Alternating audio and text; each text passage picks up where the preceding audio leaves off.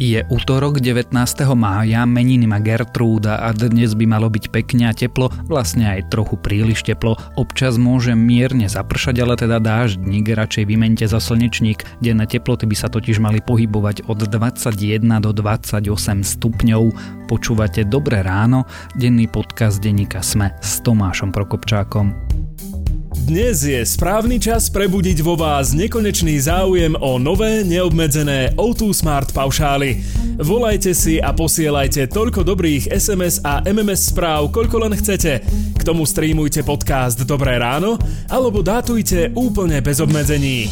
Navyše môžete získať aplikáciu z MSK aj s predplatným v cene. Tento podcast a nekonečné O2 Smart paušály vám prináša O2.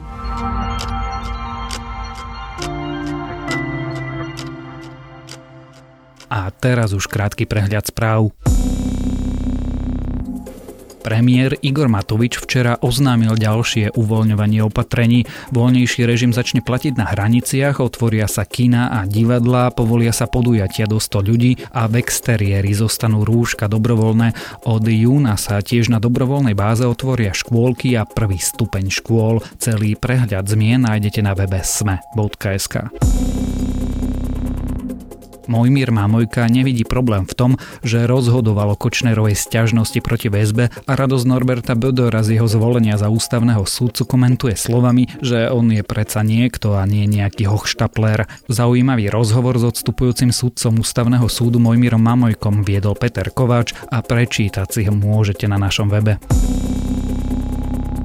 Včera pokračoval proces v prípade vraždy Jana Kuciaka a Martiny Kušnírovej. Brat Mariana Kočnera Ivan sa napokon rozhodol nevypovedať, pretože je v blízkom príbuzenskom vzťahu k obžalovanému. Kočnerovi advokáti tiež navrhli prerušiť súd a obrátiť sa na súd v Luxemburgu. Prokurátor to považuje za nezmysel.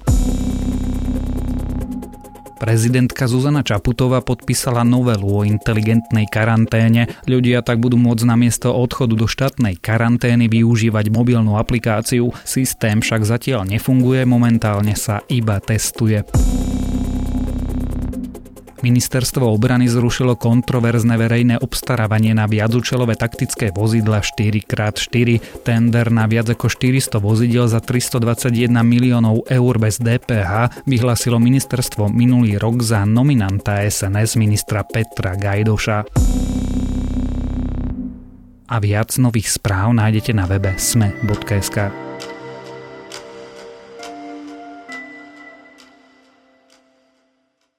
Fašisti a niektorí poslanci Smeru si už založili spoločnú ultrakonzervatívnu platformu, na čo im žiga a neskôr aj Pelegrini odkázali, že by sa možno mali aj porúčať. Medzičasom zase koaličná poslankyňa Anna Záborská stihla narozprávať, že prečo by vládni poslanci nemali hlasovať za opozičné návrhy a to je prosím pekne ešte iba útorok. Čo teda ukazuje, keď si čas Smeru líha do postele s Kotlebovcami, čo znamená táto platforma pre dynamiku sil vo vládnej koalícii a nie či, ale ak aká nás čaká kultúrna vojna, sa dnes budeme rozprávať s komentátorom denníka SME Petrom Tkačenkom. Pred nedávnom Národná rada Slovenskej republiky drvivou väčšinou hlasov odmietla správu verejnej ochránkyne práva.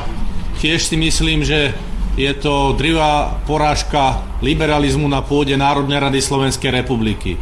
Druhá vec, dnes ma oslovil môj dobrý priateľ a kolega pán poslanec Podmanický, či by som mal záujem byť členom hodnotovej platformy konzervatívnej. Samozrejme, že som neváhal a verím, že nás bude viac a viac. Peter, oprav má, lebo možno to je tak trochu nadinterpretácia, ale vládne ešte v tejto dobe koalícia Olano, sme rodina, SAS a za ľudia? Ja ti rozumiem, kam smeruješ, ale bez pochyby stále vládne táto koalícia, ktorú si vymenoval. Tým som si pomerne silno istý. Pýtam sa preto, že no pozerajúc na názorovú zhodu s časťou opozície, aj pochybujem, či v niektorých prípadoch Matovičovci ešte potrebujú Sulikovcov, alebo teda vlastne klub Veroniky Remišovej. To sedí, ale to tajomstvo je ukryté práve v tej časti otázky, ktorú si položil, že pri niektorých hlasovaniach, áno, pri niektorých hlasovaniach si budú rozumieť s inou časťou parlamentu, s ktorou dokonca vyskladajú ľahko väčšinu. A treba ale povedať, že toto je vlastne normálna vlastnosť. Je výnimočné, ak je koalícia taká homogénna, že naozaj vo všetkých témach e, majú k sebe bližšie ako k opozícii. Ale práve na to, aby sa takéto veci nezneužívali časťou koalície, tak existujú isté ustanovenia zvyčajne v koaličných zmluvách. No ale práve preto mám koaličnú zmluvu. Keď si poviem, že tak my požadujeme toto, vy požadujete toto, dohodneme sa, že nejakým spôsobom budeme hlasovať a nie, že si Mirnix, Dyrnix bude ktokoľvek hlasovať s opozíciou napriek tomu teda, že poslanec by mal hlasovať podľa vedomia a svedomia. Ja s tebou úplne súhlasím, ale tu už sa dostávame do takej širšej diskusie o tom, čo kto kedy narozprával, hej? Lebo isto aj ty si pamätáš, že ono to nebolo typické len pre poslancov Oliano alebo sme rodiny, ale aj poslanci SAS v podstate pomerne mm, asertívne pred niekoľkými rokmi vyhlasovali, že čo je to za nezmysly eh, hlasovať v parlamente podľa stranického trička, respektíve podľa príslušnosti ku koalícii a opozícii, veď hlasovať sa má jednoducho za návrhy zákonov, ktoré považujeme za správne a všetko ostatné ide bokom. Ono to síce pekne znie, ale v reálnej politike je to úplný nezmysel, alebo dobre, nie úplne záleží samozrejme aj od jednotlivých e, krajín, aké sú zvyky a tak, ale u nás je to nezmysel, lebo toto sa jednoducho považuje za zahýbanie, no ale tie koaličné strany, ktoré vlastne zostanú na vedľajšej koleji zrejme, to budú najčastejšie za ľudia a SAS, budú mať veľmi slabé karty, aby sa voči tomu vymedzili. Oni totiž urobili chybu, keď si tieto veci jasne e, nezabudovali do koaličnej zmluvy. Teraz už je v podstate zbytočné o tom mulatovať, že prečo to skončilo tak, ako to skončilo. Problém je v tom, že tá koaličná zmluva je v týchto veciach naozaj deravá a oni budú mať veľmi slabé karty. To znamená pre tieto dve strany čo, že si s nimi budú tí silnejší partnery ak to poviem tak ľudovo, vytierať podlahu? Ja som si tým v podstate istý, že to tak dopadne, pretože tie strany Oľano a Smerodina na to budú mať príležitosť, budú mať tie ambície, budú dosahovať výsledky a aj keby bola koaličná zmluva napísaná inak, tá situácia je taká, že napríklad Igor Matovič môže v prípade nejakého spoločného hlasovania so Smerom alebo s fašistami alebo ideálne v celom takomto širšom bloku myknúť plecami a povedať, nuž, to sú v našom klube e, mimoriadne nezávislé silné osobnosti, ktoré sa takto rozhodli a nie tej sily, ktorá by im v tom mohla zabrániť. Potom, veď ona je to určite, to bude nejaká strašne dôležitá vec, ktorá bude hýbať e, svedomím tých poslancov. Potom v konečnom dôsledku môže povedať SAS e, alebo za ľuďom, že no ak sa vám to teda že naozaj ale strašne nepáči, tak môžete odísť z koalície a skúste to potom vysvetľovať svojim voličom. A toto je extrémne nepríjemná situácia a, a politicky podľa mňa možno mu krivdím, ale myslím si, že Igor Matovič bude takéto okamihy e, zneužívať v tom zmysle, že potom to bude rámcovať, že aha, pozrite sa na nich, oni kvôli teplým rožkom položili túto koalíciu zmeny, alebo čokoľvek to bude. Dôvod, prečo sme začali takýmto širokým úvodom o mocenskej rovnováhe v koalícii je niečo, čo istí poslanci Smeru a fašisti tak eufemisticky nazvali platforma hodnotovej politiky. To je prosím pekne čo? Teraz neviem, že, či sa ma pýtaš tak úplne pragmaticky alebo, alebo tak širšie. Na Slovensku hodnotová politika takmer e, vždy a bez výnimky znamená presadzovanie dogiem katolíckej cirkvi. Čiže to, to je tak akože e, úplne široko. Všetko ostatné je v podstate to je také nejaké bezhodnotové a oportunistické a tak.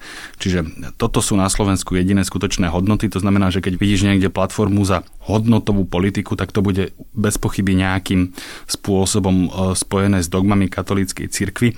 Čo sa niektorým stranám hodí, v dnešnom prípade sú to časti strán Smer a LSNS, aby sa, teraz rozmýšľam, že s pomocou tohto štítu alebo kijaku nejakým spôsobom pokúsili za jedno presadzovať svoju agendu a za druhé a zda aj nejakým spôsobom štiepiť koalíciu. Ja som to čítal tak, že je to vlastne hodená rukavica istým poslancom koalície. Napokon eh, dnes je útorok a už máme na stole dva návrhy za zákaz nedelného predaja. Áno, ja som si takmer istý, že toto je v podstate len ona povestná prvá lastovička. Nie som si istý teda, či to bude priamo z tejto platformy, či ona vlastne nejaká bude a tak, ale z nejakého širšieho konzervatívno náboženského respektíve katolíckého prúdu opozície bez pochyby budú prichádzať návrhy tohto typu. Toto je naozaj len začiatok, ten nedelný predaj. Podľa mňa v podstate ani nebudeme musieť čakať, že dlhé mesiace, kým budú na stole napríklad interrupcie, to je na Slovensku obľúbená téma v tomto spektre, s tým rozdielom, že tentokrát si myslím, že to bude veľmi úspešné, pretože tam je naozaj silný prekryv s časťou koaličných strán, ktoré v podstate ani nemajú celkom akože že by sa nejako tvárili, že im je súdržnosť koalície prednejšia pred týmito hodnotovými témami. Takže nazdávam sa, že veľa vecí e, z tohto typu politik bude presadená. Napokon Anna Záborská už reagovala, ak to budem trochu parafrázovať, že však hlasovať s opozíciou sa môže, tak čo? Tak sa pýtam, tak čo? Myslím, že už som z časti na to odpovedal. Za normálnych okolností už by som tu veštil rozpad koalície, pretože na týchto veciach sa slovenský parlament vždy vedel e, naozaj veľmi posekať a nešiel ďaleko k silným slovám a tak ďalej. Ale teraz tá opozícia v koalícii, to znamená SAS a za ľudia, majú príliš slabé karty, aby s tým niečo robili, to poprvé. Dodám k tomu teda, že bez každej z tých strán jednotlivo koalícia má stále väčšinu. Takže keby sa jedna chcela iba hodiť o stenu, tak vlastne Igor Matovič môže vždy povedať, nech sa páči, tam sú dvere. Ale keby aj mala tá vláda padnúť, je tu podľa mňa ten dopyt, to volanie po akože vláde zmeny, respektíve proste akejkoľvek eh, vláde, eh, kde nebude smer, je, je také silné a všetci vedia, že keby vzhľadom na to, že tej vlády sa veľká časť voličov konečne dočkala, že ktokoľvek by ju položil, tak uh, by niesol naozaj, naozaj ťažké politické následky. A toto si podľa mňa málo kto lajzne a preto bude toto obchádzanie koaličných partnerov, nazdávam sa, úspešné. Zhodneme sa asi na tom, že nás čaká kultúrna vojna. To áno, to, akože asi aby som nevolil tieto slova, ale áno, tento typ e, politického zápasu bez pochyby príde. V tomto hodnotovom a ideologickom spore teda nemôže byť dôsledkom to, že predsa len niektoré strany z vládnej koalície budú dotlačené alebo vmanévrované do situácie, že už nebudú môcť ustúpiť napriek tomu, čo hovoríš? Samozrejme, e, nikto príčetný, kto sa trochu zaoberá politikou, tak ti nebude hovoriť, že by bolo niečo nemožné. Ale prečo si myslím, že je to dosť nepravdepodobné? Napadlo mi to vlastne pri tom výraze, keď som si ho znova prehral v hlave, že kultúrna vojna. Lebo vo vojne musíš mať ako keby dve strany a ak to nemá byť e, blitzkrieg, tak obidve by mali byť aspoň zhruba rovnako silné. Ale ty keď sa pozrieš na rozloženie parlamentu, tak tam teraz pre zjednodušenie budeme používať tie výrazy, že e, liberáli versus nemám to rád, ale dobre, konzervatívci, tak to rozdelenie síl je v takej dramatickej nerovnováhe, že tam vlastne nemá k akej uh, vojne vlastne dôjsť. Keď sa niekto z tej konzervatívnej časti rozhodne ísť do útoku, tak v podstate nevidím celkom dôvod prečo by neprevalcoval tú liberálnu stranu. To sme videli napokon pri tom eh, hlasovaní o správe verejnej ochranky nepráv. Tam tá väčšina toho, opäť v úvodzovkách, konzervatívneho spektra slovenského parlamentu je taká obrovská, že liberáli si v tomto ani neškrtnú. No opäť sa dostávam k tomu, že ako si povedal, že keď už nebudú mať kam ústupovať, no tak môžu to položiť a možno na budúce už bude ten parlament e, takmer úplne bez nich. To akože až preháňam, ale vravím to preto, aby sme si uvedomili, v akej ťažkej e, situácii kvôli tomu, že je v menšine, je tu ten e, akože slovenský liberalizmus. Veľa sme sa rozprávali o tom, ako to vlastne mm, funguje a je rozložené vo vládnej koalícii, ale teraz to trochu skomplikujem. Čo v tej opozícii?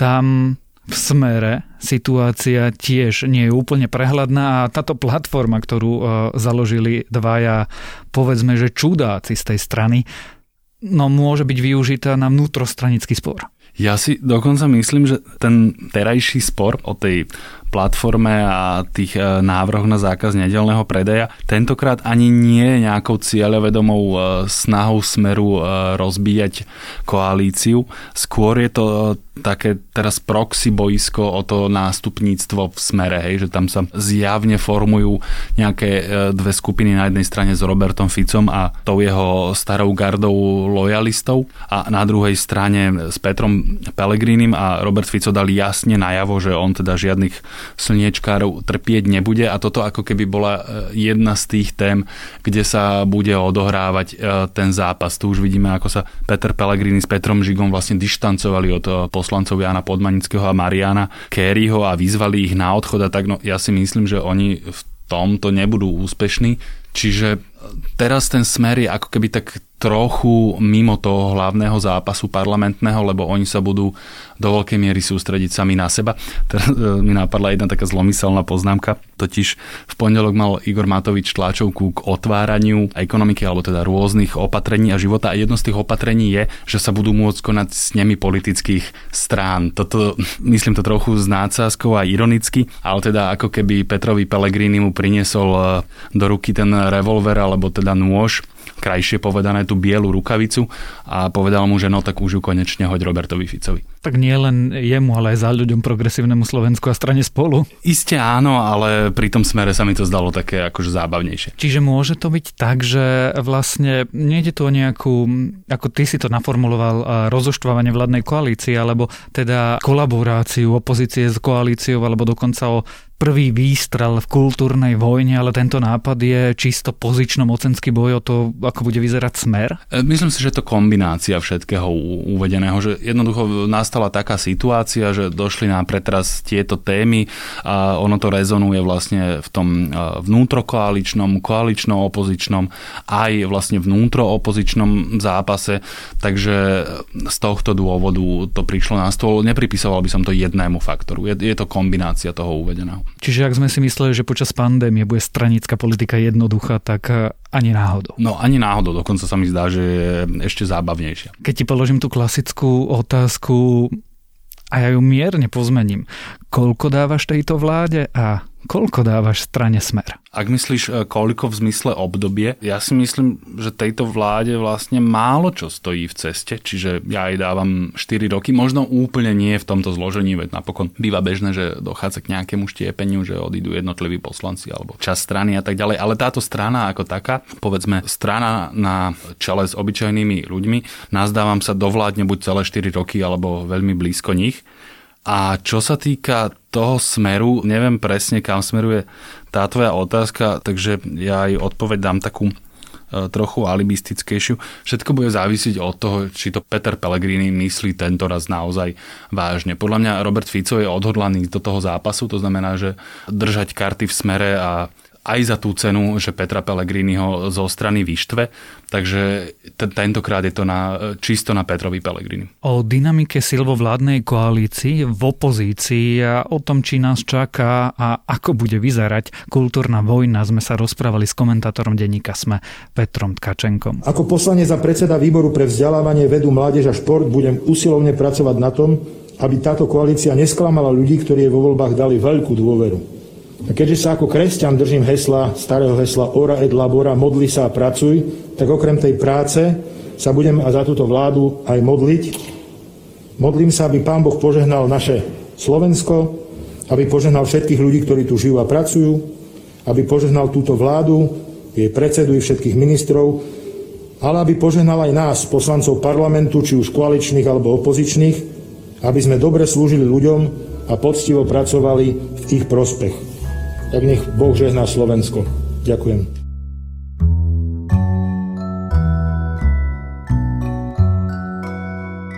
Ak ste ju ešte nepočuli, môjim dnešným odporúčaním je piatková rozprávka z nášho podcastu Rozprávky Sme. Marek Hudec totiž pre nás napísal úplne novú autorskú slovenskú rozprávku a minulý týždeň mal príbeh o nude a ceruskách svoju premiéru a je vtipný, tak si ho určite pustite.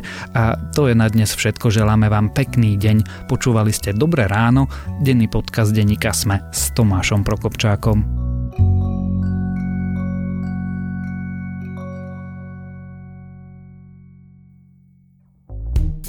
Ak chcete počúvať Dobré ráno alebo ďalšie podcasty bez obmedzení a k tomu dátovať do nekonečna, kliknite na O2.sk a vyberte si niektorý z nových neobmedzených O2 Smart paušálov s prémiovými aplikáciami v cene. Tento podcast a nekonečné O2 Smart paušály vám prináša O2.